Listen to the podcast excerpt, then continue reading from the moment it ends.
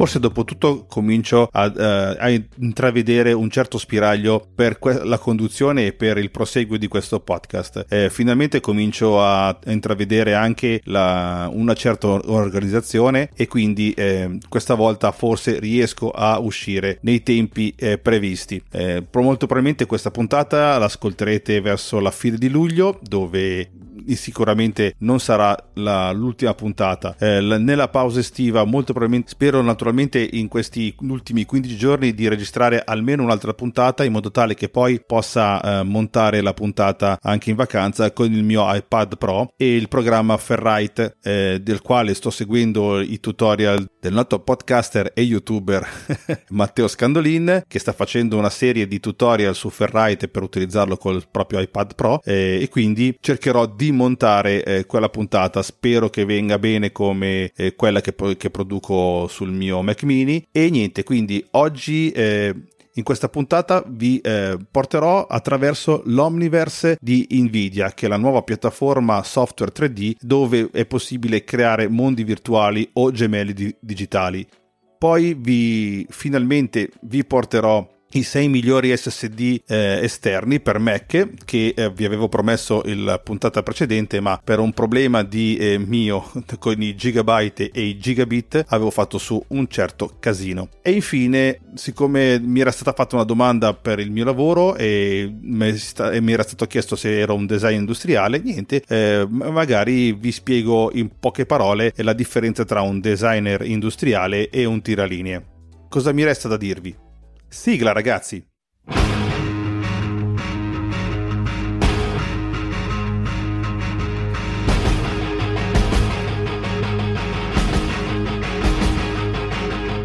Benvenuti amici e amiche tiraline, benvenuti a voi depositari della proiezione ortogonale e del gioco delle tolleranze. Questo è il mio podcast, io sono Daniele Borghi, disegnatore tecnico CAD 3D e aspirante podcaster. Benvenuti a bordo, questo è il Tiraline,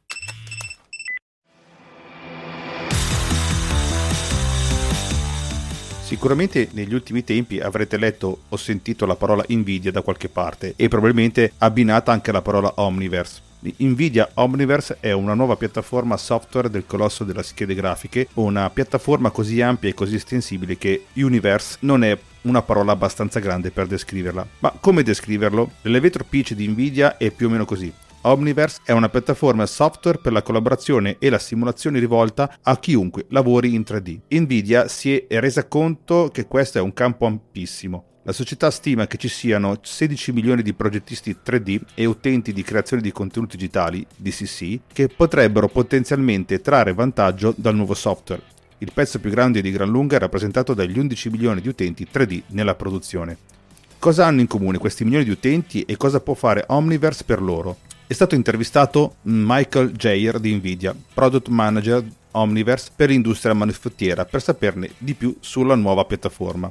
Eh, la computer grafica ha fatto molta strada negli ultimi 50 anni, ma non quanto negli ultimi 5 anni. Eh, una delle pietre miliari più recenti è stata l'introduzione del ray tracing in tempo reale, che Nvidia ha rilasciato nel 2018 con la sua gamma di schede grafiche RTX. Il CEO di Nvidia, Jensen Huang, credeva nel 2018 che fosse l'innovazione più importante dell'azienda nella computer grafica in più di un decennio. Ma non è tutto sicuramente rose e fiori. Mano a mano che i contenuti 3D diventano più complessi, ci sono nuove sfide. Sfide come la gravità dei dati, un termine evocativo del mondo IT che indica la dimensione crescente dei set di dati, 3D o meno, e le difficoltà di spostamento di tali dati, o sfide come l'abbondanza di strumenti 3D disparati che forzano i flussi di lavoro lineari ed espongono gli utenti al singhiozzo di importazioni esportazioni e incompatibilità, o anche la sola sfida di accedere ad hardware sufficientemente potente per eseguire il lavoro 3D in un ragionevole lasso di tempo.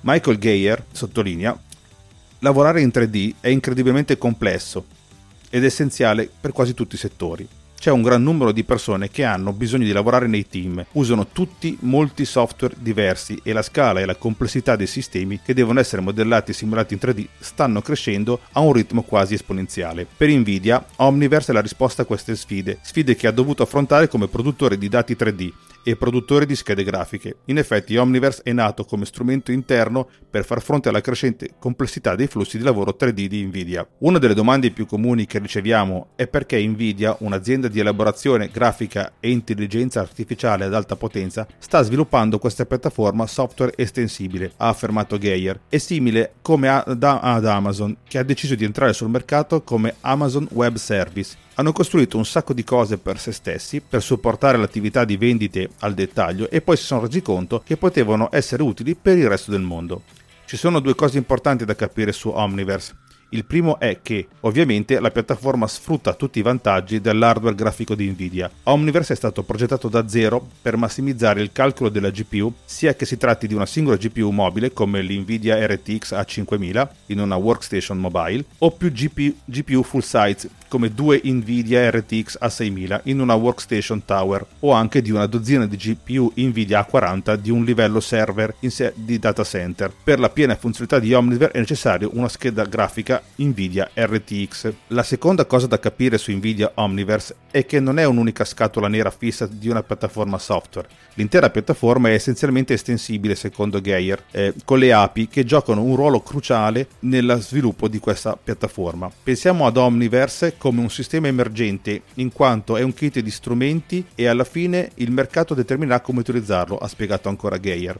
Geyer ha ancora fornito l'esempio di uno dei primi beta tester aziendali di Omniverse, la Volvo Volvo, che ha utilizzato la piattaforma durante lo sviluppo di una delle sue automobili. Vi lascio il link nelle descrizioni dell'episodio, si può vedere che il modello 3D è stato inserito in Omniverse dal file originale in CATIA. E, eh, notate la qualità di rendering, questo grazie al ray tracing in tempo reale sulle GPU RTX. Altro elemento di questo screenshot che spicca è l'interfaccia web in basso a sinistra. Questa è l'estensibilità di Omniverse in azione. Volvo ha sviluppato una connessione interna al proprio sistema PLM, il Siemens Team Center, per controllare le modifiche dei prodotti in Omniverse. Ad esempio, il cambio di regione di produzione in Inghilterra sposterà automaticamente il sistema di guida dell'auto sul lato destro del veicolo. Questo è davvero eccitante perché stiamo attingendo al PLM e utilizziamo questa, quell'intelligenza per guidare un modello visivo ad alta fedeltà del veicolo, afferma Geyer di Nvidia. Ci sono 5 componenti fondamentali per le piattaforme di Omniverse: Nucleus, Connect, Kit, Simulation e RTX Render.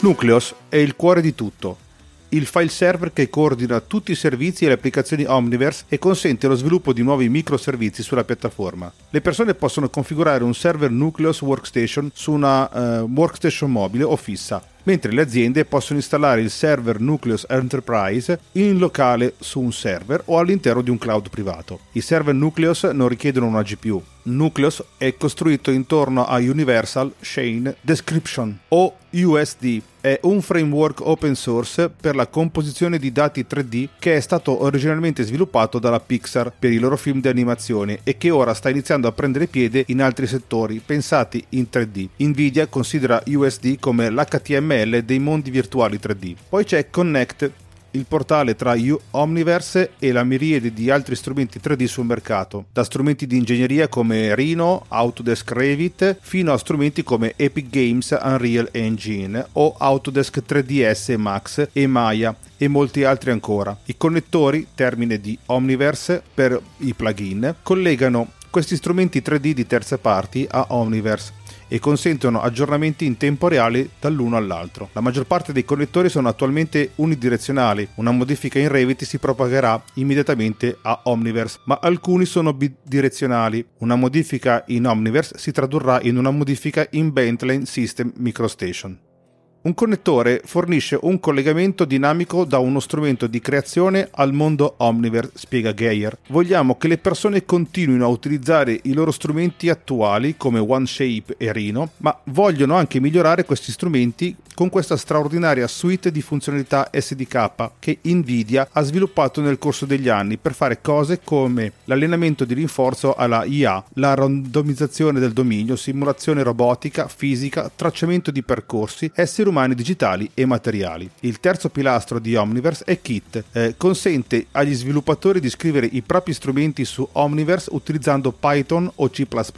Il quarto pilastro invece è Simulation, comprende tutta la tecnologia di simulazione fisica di Nvidia, inclusi Physic, Flow e Blast e altro ancora. Infine c'è Omniverse RTX Renderer, fa quello che dice sulla scatola e fornisce il caratteristico ray tracing in tempo reale di RTX e il tracciato del percorso di riferimento per il rendering delle scene Omniverse. Alla conferenza annuale GTC di Nvidia del, all'inizio dell'anno 2022 il CEO eh, Jensen Wang ha collaborato con Milan Nedeljovicic della, del BMW Group per mostrare come la casa automobilistica stesse utilizzando Omniverse per sviluppare un gemello digitale di una delle sue fabbriche. Per la prima volta siamo in grado di simulare l'intera fabbrica, ha detto Nedeljkovic all'epoca. Il video della dimostrazione principale, vi lascerò il link in, in, descrizione dell'episodio, ha mostrato come BMW potrebbe utilizzare Omniverse per progettare e riconfigurare le sue fabbriche, ottimizzare i progetti delle linee, addestrare e, distribu- e distribuire robot industriali e altro ancora. Eh, queste nuove innovazioni ridurranno i tempi di pianificazione, miglioreranno la flessibilità e la precisione e produrranno processi processi di pianificazione più efficienti del 30%, ha concluso Nedel Jovic. Questa demo della BMW ha suscitato molto interesse e stiamo parlando di questa cosa con 3 o 4 clienti al giorno perché vogliono sapere come lo facciamo, ha detto Geyer. È stato attento a notare tuttavia che mentre la visione presentata durante il keynote è dove è diretto Omniverse, il software ha ancora qualche sviluppo da fare. Geyer ha promesso che stanno lavorando alla roadmap per rendere una realtà scalabile e un certo numero di clienti stanno già implementando nella loro produzione.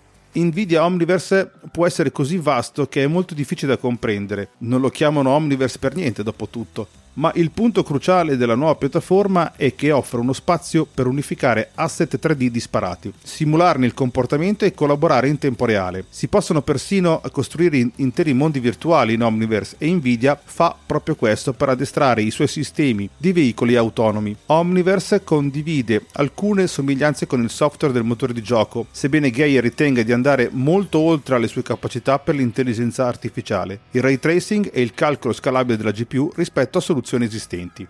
Nvidia Omniverse per privati è attualmente disponibile in versione beta per il download gratuito. Nvidia Omniverse Enterprise, una piattaforma pronta per le imprese completamente testate, ottimizzata e supportata, sarà disponibile in commercio entro la fine del 2022. Oggi eh, potete unirvi a migliaia di individui e alle centinaia di organizzazioni che stanno valutando l'open beta di Omniverse. Secondo Geyer, l'accoglienza è stata estremamente positiva in tutti i settori. Dice ancora Geyer, da quando siamo entrati in open beta a dicembre del 2021, ci sono state molte, molte aziende che si occupano di progettazione e produzione che lo stanno utilizzando. Vediamo di tutto, dalla valutazione iniziale del concetto alla revisione del design, alla collaborazione con fornitori, alla fabbrica e alla robotica, alle vendite e al marketing.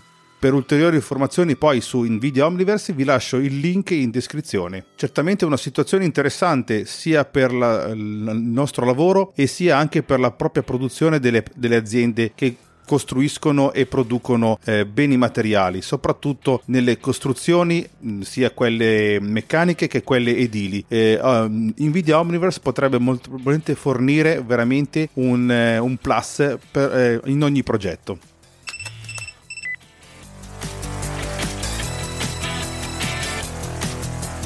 Tempo fa mi è stata fatta una domanda inerente al mio lavoro e mi è stato chiesto se sono un designer industriale. La mia risposta è stata naturalmente no e credo eh, con un grande stupore di chi mi ha posto la domanda. Ma l'incomprensione nasce dal fatto che se volete fare i fighetti come l'ho fatto chi vi parla, sul biglietto da visita si mette la propria posizione lavorativa in inglese, che fa molto milanese imbruttito, e in inglese la parola designer identifica sia il designer che il disegnatore, il disegnatore CAD, un tiralinee per intenderci. Ma il design industriale si concentra eh, invece che sul disegno tecnico, sul bilanciamento del pensiero creativo, libero e concettuale, all'interno dei limiti industriali come la produzione di massa. Eh, forme e funzionalità sono fattori critici da considerare durante la progettazione di qualsiasi prodotto prodotto. Fortunatamente i design industriali hanno contribuito a semplificare i processi di progettazione, rendendo più semplice che mai l'integrazione di varie funzionalità in un prodotto. Il design industriale fonde perfettamente arti, ingegneria e usabilità per formare un prodotto desiderabile. In sostanza il design industriale si concentra eh, sul bilanciamento del pensiero creativo, a forma libera e concettuali all'interno dei limiti industriali come la produzione di massa, l'approvvigionamento di materiali e la tecnologia in evoluzione. Ma chi sono veramente i design industriali? I design industriali sono professionisti che modificano i progetti di prodotti esistenti o sviluppano progetti nuovi da zero praticamente. Lo scopo del design industriale è spesso quello di migliorare o modificare la funzionalità, che è evidente in diversi settori. Ad esempio, l'industria automobilistica è iniziata con carrozze a bassa velocità, con ruote sottili e motori senza carattere. Tuttavia, aziende come Tesla progettano e implementano il rilevamento e la distanza della luce con il LiDAR che aiuta agli utenti a evitare incidenti e, crus- e cruscotti touchscreen. Ma tra il design industriale e l'ingegnere, qual è la differenza? konferenca. Il design industriale trascorrono la maggior parte del loro tempo dentro o fuori dall'ufficio, naturalmente collaborando con nuovi piani di progettazione di prodotti e prototipi. In quanto tale, il design industriale si concentra principalmente sul design del prodotto. Al contrario, l'ingegnere tendono a concentrare sugli aspetti meccanici, garantendo funzionalità e producibilità. Ci sono dei designer noti. In un mondo guidato dai consumatori, la maggior parte delle persone ad un certo punto ha utilizzato un prodotto creato da un design industriale. Prendete ad esempio l'iconica bottiglia di vetro sagomata formata della Coca-Cola. L'idea originale alla base del design della bottiglia doveva essere distintamente unica da qualsiasi altra bottiglia di vetro sul mercato. Quindi nel 1915 Earl Erdine eh, si arruolò per creare la bottiglia che ancora è in produzione oggi. Il processo di progettazione è iniziato con l'ispirazione. Come riferimento il capo di Dean gli ha incaricato di creare un design ispirato agli ingredienti di base della Coca-Cola, portandoli infine a decidere l'immagine di un bacello di cacao. Questo questa ispirazione alla fine ha portato alla forma della bottiglia a coste che si trova ancora sugli scaffali più di cento anni dopo. Il signor Dean non è stato l'unico designer cementato nella storia. Negli anni 50 Charles e Ray Ames hanno presentato la loro interpretazione della poltrona perfetta. La sedia e il puff Ames sono stati realizzati in compensato e pelle e progettati specificamente per i contorni del corpo umano per un'ergonomia ottimale. Alcune persone considerano la sedia Ames l'apice del comfort. Come design industriale Charles e Ray Ames hanno identificato una lacuna nell'usabilità e nella funzionalità di altre sedie di fascia alta sul mercato. Sono stati in grado di abbinare un look elegante a un'usabilità eccezionale. La sedia Ames è naturalmente diventata un'icona dalla metà del secolo dagli anni 50 e ha fatto la sua comparsa in tutta la cultura pop. Prendete ad esempio la sitcom americana degli anni 90, Fraser. Ma come diventare un design industriale? Il design industriale, come qualsiasi altra professione, richiede tempo, naturalmente, dedizione, e quello bisogna sempre metterlo dentro, e una laurea. Esistono diversi programmi di design di alto livello in tutto il mondo e dozzine di rinomate scuole tra cui scegliere, anche solo in Italia. Non abbiate male se in questo caso, nell'elenco che farò in questo momento, n- non ci sia la vostra scuola di design preferita, ma ho preso a ad esempio le 5 e più famose scuole di design che si sono presenti in Italia. Sicuramente la più famosa è lo IED, l'Istituto Europeo di Design, che si trova a Milano, a Cagliari, Firenze, Torino, Roma e Venezia. Abbiamo poi l'Accademia Italiana che si trova a Firenze e poi lo IAD l'Istituto d'Arte Applicata e Design di Torino e infine il Politecnico di Milano che ha la sua facoltà di design e la, eh, l'Accademia d'Arte e Design Leonetto Capiello che ha eh, di Firenze e infine la Scuola Politecnica di Design di Milano. Naturalmente queste sono le più famose eh, in giro per l'Italia, ci sono sicuramente anche altre scuole di design che sono nate successivamente, ma sicuramente eh, i più grandi design italiani sono usciti da queste scuole. Naturalmente l'apprendimento non viene solo in classe, eh, ma anche online oppure nel mondo lavorativo. E sicuramente i software di progettazione vengono incontro per darci una mano a imparare il design software come OneShape e naturalmente come AutoCAD Fusion 360 aiutano gli utenti a creare ed analizzare visualizzare e comunicare l'intento e l'estetica di un design prima di creare un prototipo fisico. Questi due software soprattutto oggi hanno dei, delle feature e dei moduli all'interno del loro, soft, del, loro, del pacchetto software che possono essere utilizzati per eh, il design e quindi utilizzare forme libere e superfici. Quindi eh, non ne abbiamo male noi tiraline che purtroppo siamo condannati a, a quotare e fare semplicemente il nostro dovere di tiraline per eh, i, i, disegni tecnici, eh, ma sicuramente la parte più creativa sarà eh, data ai designer industriali eh, che naturalmente sono sempre croce e delizia di noi tiraline.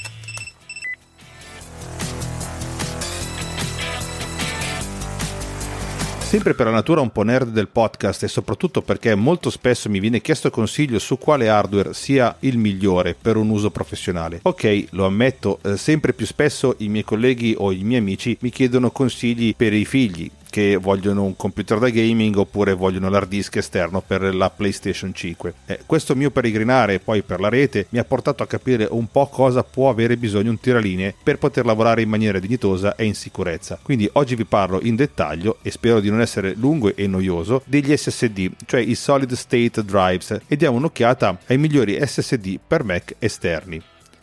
Partiamo innanzitutto dal confronto tra SSD e HDD. Gli SSD per qual- eh, qualche tempo fa erano i dischi rigidi più costosi sul mercato e mentre sono ancora più costosi dei dischi rigidi esterni HDD meccanici sono molto più economici di prima. Perdonate il giro di parole, ad esempio, mentre l'unità meccanica VD My Passport HDD da 5 TB costa poco più di 100 dollari, l'unità SSD VD eh, Western Digital My Passport da 2 TB costa quasi 300 dollari, per meno della metà della capacità. I dischi rigidi interni di tutti i nuovi Mac utilizzano la tecnologia SSD, anche le nuove workstation PC, perché a differenza delle nuove unità meccaniche, gli SSD non hanno parti mobili, il che significa che sono molto più veloci, più silenziosi, più efficienti e durevoli. Questo perché dove le unità HDD utilizzano piatti rotanti per salvare i dati, le unità SSD utilizzano invece chip di memoria NAND. Questo li rende anche molto più veloci poiché l'unità SSD media può scrivere fino a 1000 MB al secondo, che è circa il doppio delle unità HDD meccaniche che scrivono circa 500 MB al secondo. Le unità SSD esterne sono quindi ideali per trasferire e lavorare con file di grandi dimensioni da utilizzare con software di editing video software di produzione musicale e potente software di progettazione grafica. Gli SSD eseguiranno anche il backup del tuo Mac più velocemente delle unità meccaniche con app come Carbon Copy Cloner e o macOS Time Machine. Non solo, ma gli SSD sono molto più piccoli, leggeri e più resistenti delle unità meccaniche, che sono molto più suscettibili ai danni derivanti dall'essere spostati o fatti cadere. Inoltre, le unità SSD richiedono anche meno cavi in quanto di solito prendono la loro alimentazione da una piccola porta Thunderbolt di forma ovale del tuo Mac. Nota anche come USB-C sui PC non Apple, quindi non c'è bisogno di alimentatori goffi e pesanti. Altro fattore importante da tenere presente nella scelta di un SSD esterno sono le diverse porte e connettori di queste unità esterne, che creano sempre più confusione per gli utenti Mac, poiché i Mac hanno porte Thunderbolt e la maggior parte delle unità SSD esterne hanno porte USB 3.2 compatibili con Thunderbolt, ma non in grado di fornire velocità di livello Thunderbolt. Alcune unità eh, come la SanDisk Stream Pro affermano di supportare velocità fino a 2000 MB al secondo, ma questo è solo per computer che dispongono di porte USB 3.2 generazione 2x2 a doppia corsia che utilizzano entrambe le corsie di un connettore USB-C per fornire velocità di trasferimento fino a 20 gigabit al secondo, cioè 2,5 GB al secondo. Al momento gli Apple Mac, inclusi gli ultimi Mac M1 come MacBook Pro e Mac Studio, non supportano il nuovo standard USB 3.2 generazione 2x2 i Mac supportano solo USB 3.2 generazione 2, che ha solo una corsia a 10 gigabit al secondo, cioè 1,2 GB al secondo.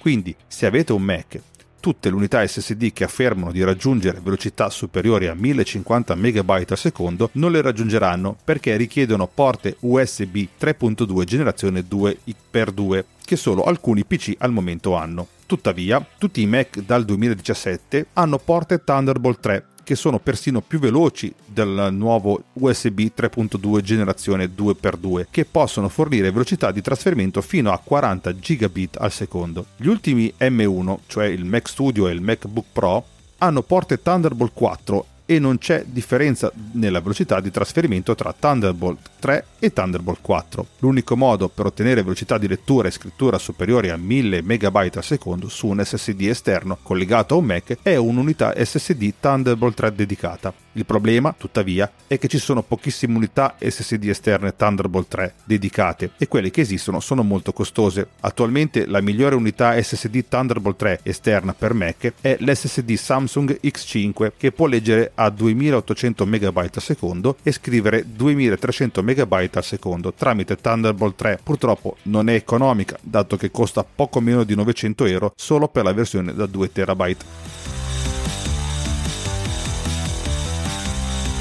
Alcune unità SSD sono già formattate per l'uso con i Mac, ma alcune sono formattate solo per Windows immediatamente. Da macOS a Sierra non viene più utilizzato il vecchio formato HFS Plus. Ora macOS utilizza Apple File System APFS, eh, che funziona su macOS e iOS. Tuttavia, qualsiasi disco rigido esterno formattato con HFS Plus funziona ancora sulle ultime versioni di macOS, ma l'utilizzo di APFS offre una migliore sicurezza e compatibilità incrociata con iOS. Se intendete utilizzare l'unità SSD solo con il tuo Mac, iPad o iPhone, la formattazione dell'unità in HF Plus o APFS va benissimo. Tuttavia, se volete poi eh, trasferire file avanti e indietro tra un PC Windows e il proprio Mac, dovete formattare il disco rigido con il file system exFAT.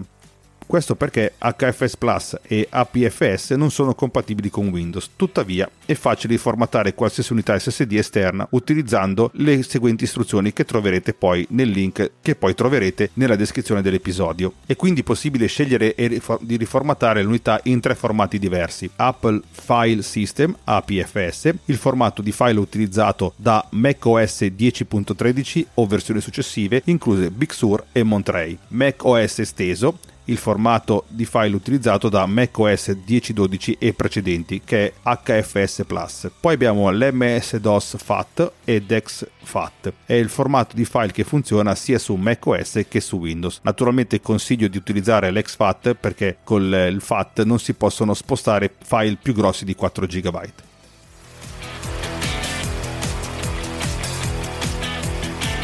La richiesta che va per la maggiore è quella che se questi SSD possono essere usati come unità di avvio, che possono, ess- che possono tornare utili nel caso abbiamo software che non funziona con l'ultimo OS X, eh, oppure abbiamo la macchina virtuale Windows su, tramite Bootcamp su SSD esterno. È anche vero che la maggior parte degli utenti Mac acquista un, un'unità SSD esterna per uno spazio di archiviazione aggiuntivo, ma alcuni di noi desiderano un'unità SSD esterna da cui avviare il proprio Mac. Questo perché l'utilizzo di un SSD esterno come unità di di avvio del nostro Mac renderà il nostro Mac più veloce, soprattutto se stiamo utilizzando un Mac più vecchio. Tutte le unità SSD esterne che vi proporrò in questo episodio possono essere utilizzate come disco di avvio con il vostro Mac.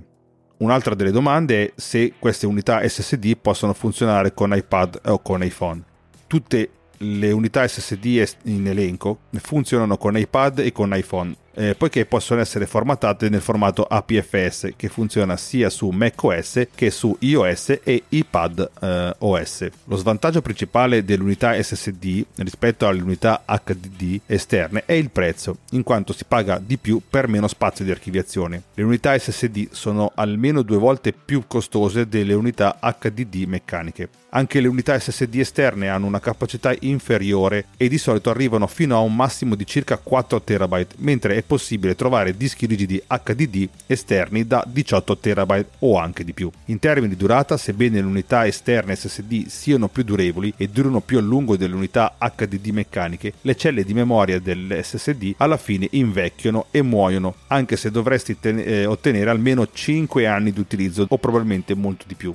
Questo perché i dischi a stato solido hanno un numero massimo di scritture o resistenza che viene indicato con un acronimo TBW, terabyte scritti, e in genere compreso tra i 65 e i 150 TBV eh, sui tagli bassi da 250 GB a 500 GB, mentre è compreso tra i 360 e i 700 TBV eh, per un taglio superiore a 1 TB. E comunque le garanzie delle case produttrici non si spingono oltre i 5 anni. Io ne ho fatto esperienza con il mio SSD del MacBook del 2013 che mi ha mollato senza preavviso dopo 9 anni, che naturalmente è ben oltre la garanzia del produttore, ma sicuramente da prevedere in funzione di un workflow conservativo tramite un backup 321. Ma passiamo ai 6 SSD che consiglio, vi lascerò poi il link nella descrizione dell'episodio.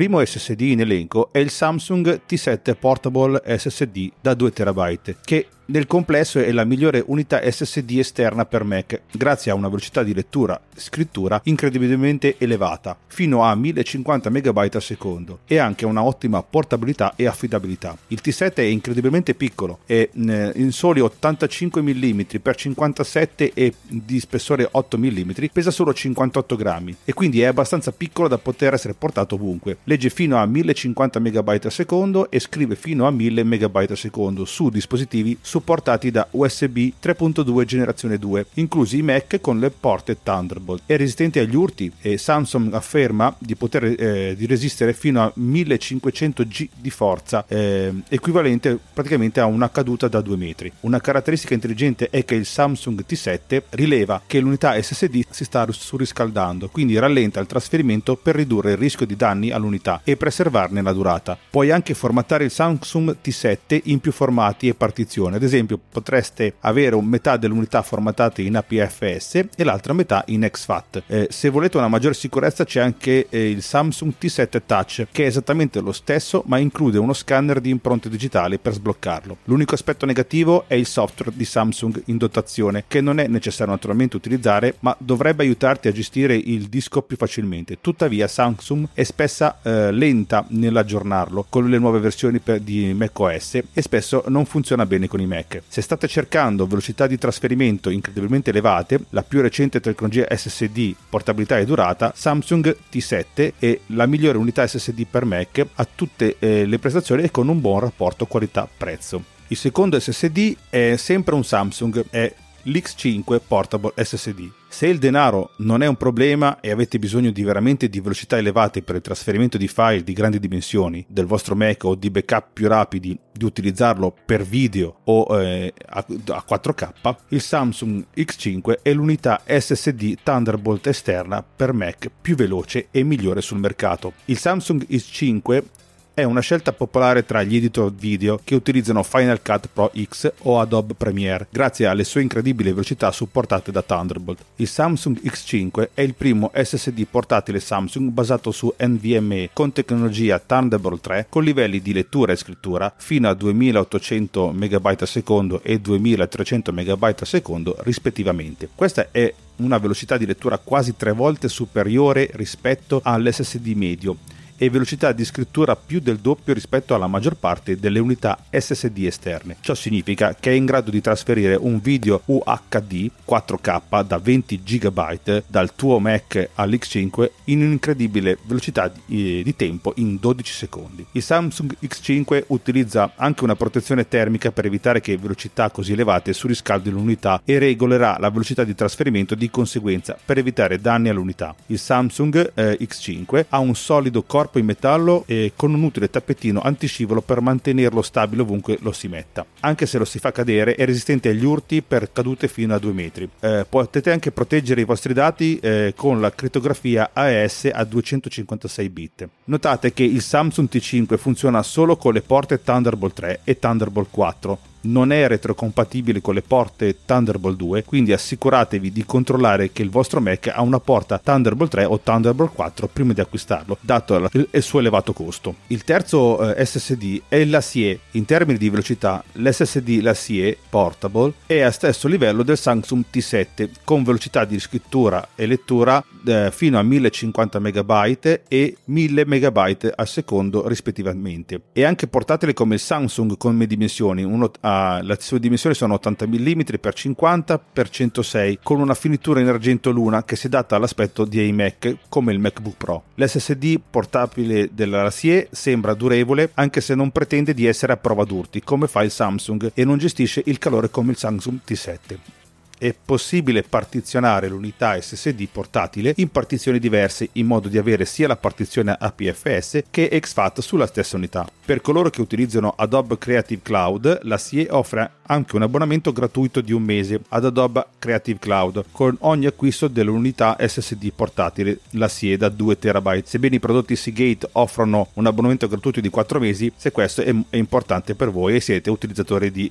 uh, Adobe. Inoltre viene fornito con una generosa garanzia di 3 anni in caso di guasto del disco rigido qualsiasi mo- eh, per qualsiasi motivo. Il quarto SSD è il Western Digital 4, 4 TB My Passport VD Oh, Western Digital produce alcuni dei migliori dischi rigidi esterni sul mercato e non sorprende che il VD 4 TB My Passport sia uno dei migliori dischi esterni SSD per Mac. Una cosa che, pia- che mi piace di mm, Western Digital è che funziona subito con i Mac, quindi non è necessario formattarli prima. Basta collegarlo e Time Machine inizierà immediatamente il backup. L'SSD VD My Passport eh, può raggiungere velocità di lettura fino a 1050 MB al secondo e velocità di scrittura fino a 1000 MB al secondo secondo, anche se è probabile che in pratica si otterrà un po' meno di questo. Eh, è resistente alle cadute fino a, a 2 metri ed è compatibile con USB 3.2 generazione 2 e USB-C, eh, USB-A per i sistemi precedenti. Eh, l'unità SSD My Passport ha una porta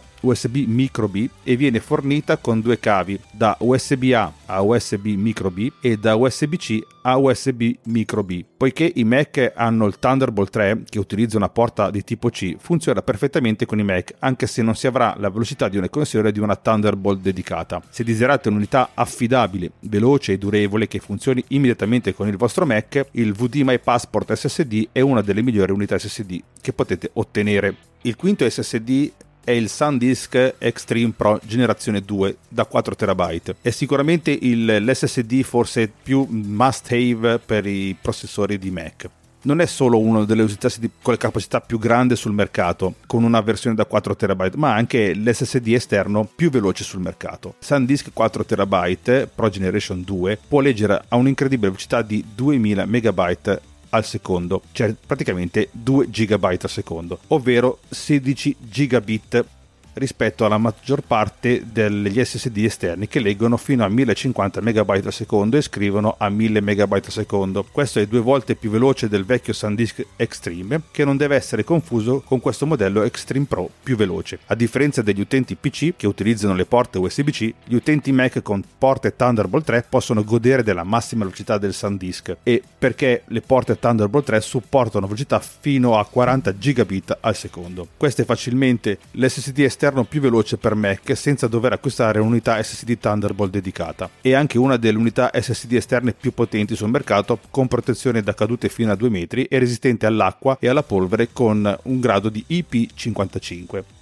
per proteggere i tuoi dati c'è anche la possibilità di aggiungere una password con crittografia hardware AES a 256 bit e se si desidera uh, sicurezza il Samsung però T7 Portable Touch include l'attivazione dell'impronta digitale più sicura. Infine l'ultimo, ma non tra gli ultimi, è il Seagate One Touch e che è uno degli SSD più piccoli e leggeri sul mercato. Eh, le dimensioni sono 50 mm x 70 x 10,6 mm con un peso di soli 74 grammi. Eh, Seagate sostiene inoltre di essere resistente agli urti da un'altezza di 2 metri, quindi è abbastanza robusto anche per un dispositivo così piccolo. Seagate One Touch è disponibile nelle versioni da 500, 1 TB e 2 TB e viene fornito con un cavo USB-A e USB-C da 9 pollici, che è piuttosto corto sia per Mac che per PC è possibile utilizzare Seagate One Touch con Time Machine, sebbene includa anche la propria utilità di backup Toolkit, che sembra rivolta principalmente agli utenti PC. Anche il software Milo eh, Create, eh, che viene fornito con esso per gestire le foto, sembra progettato più per gli utenti PC che per gli utenti Mac. Naturalmente non è necessario utilizzarlo. Con velocità fino a 1000 MB al secondo, circa 1 GB al secondo, e anche incredibilmente veloce, anche se in pratica dipenderà dal vostro Mac, si può raggiungere queste velocità. Come la maggior parte dei prodotti Seagate, Seagate One Touch include anche 4 mesi di abbonamento gratuito ad Adobe Create Cloud. Ora, sicuramente chi si è sbattuto a seguire eh, tutti i link dei vari SSD che ho proposto ha trovato anche dei prezzi un po' altini. Beh, ecco, come ho detto consigliavo i migliori SSD esterni, non quelli più economici. Dato che parliamo di strumenti di lavoro, ritengo sempre che spendere troppo poco poi possa portare dei problemi che arrivano nei momenti più cruciali di una commessa che, si, che poi portano ad estemporanee novene dei santi abbastanza intense. Quale ho scelto io? Per il Mac mini ho scelto qualcosa di diverso che vi racconterò prossime, nei prossimi episodi. Per tutti i progetti e documenti per il mio lavoro ho scelto il VD My Passport da 2 TB acquistato in un fortunato Black Friday dell'anno scorso e ora con la possibilità di collegarlo al mio iPad Pro è diventato un must have.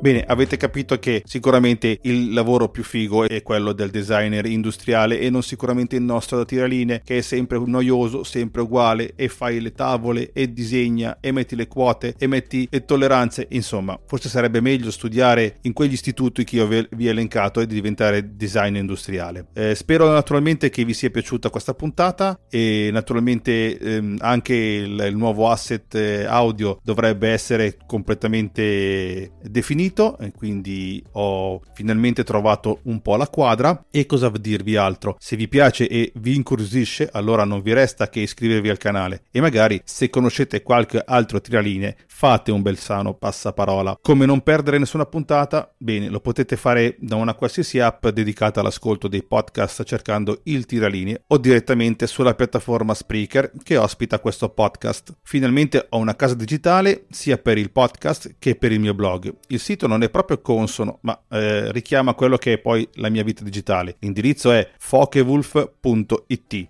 e, e, qui potete lasciare i vostri commenti perché troverete sicuramente i post con eh, la puntata del podcast. A seguire anche altre notizie che non trovano eh, spazio nel podcast. Tra l'altro ci saranno anche scorci di vita privata. Poi se volete eh, potete lasciare una recensione su iTunes, certo non mi schifa.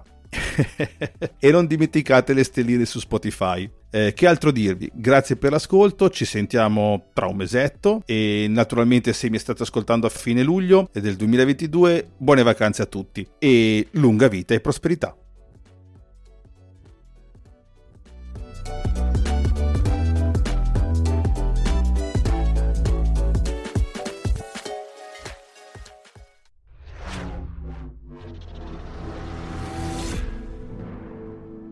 This podcast is edited with producer. Discover more at ultimedia slash producer. ulti.media slash producer. P-O-D-U-S-C-E-R.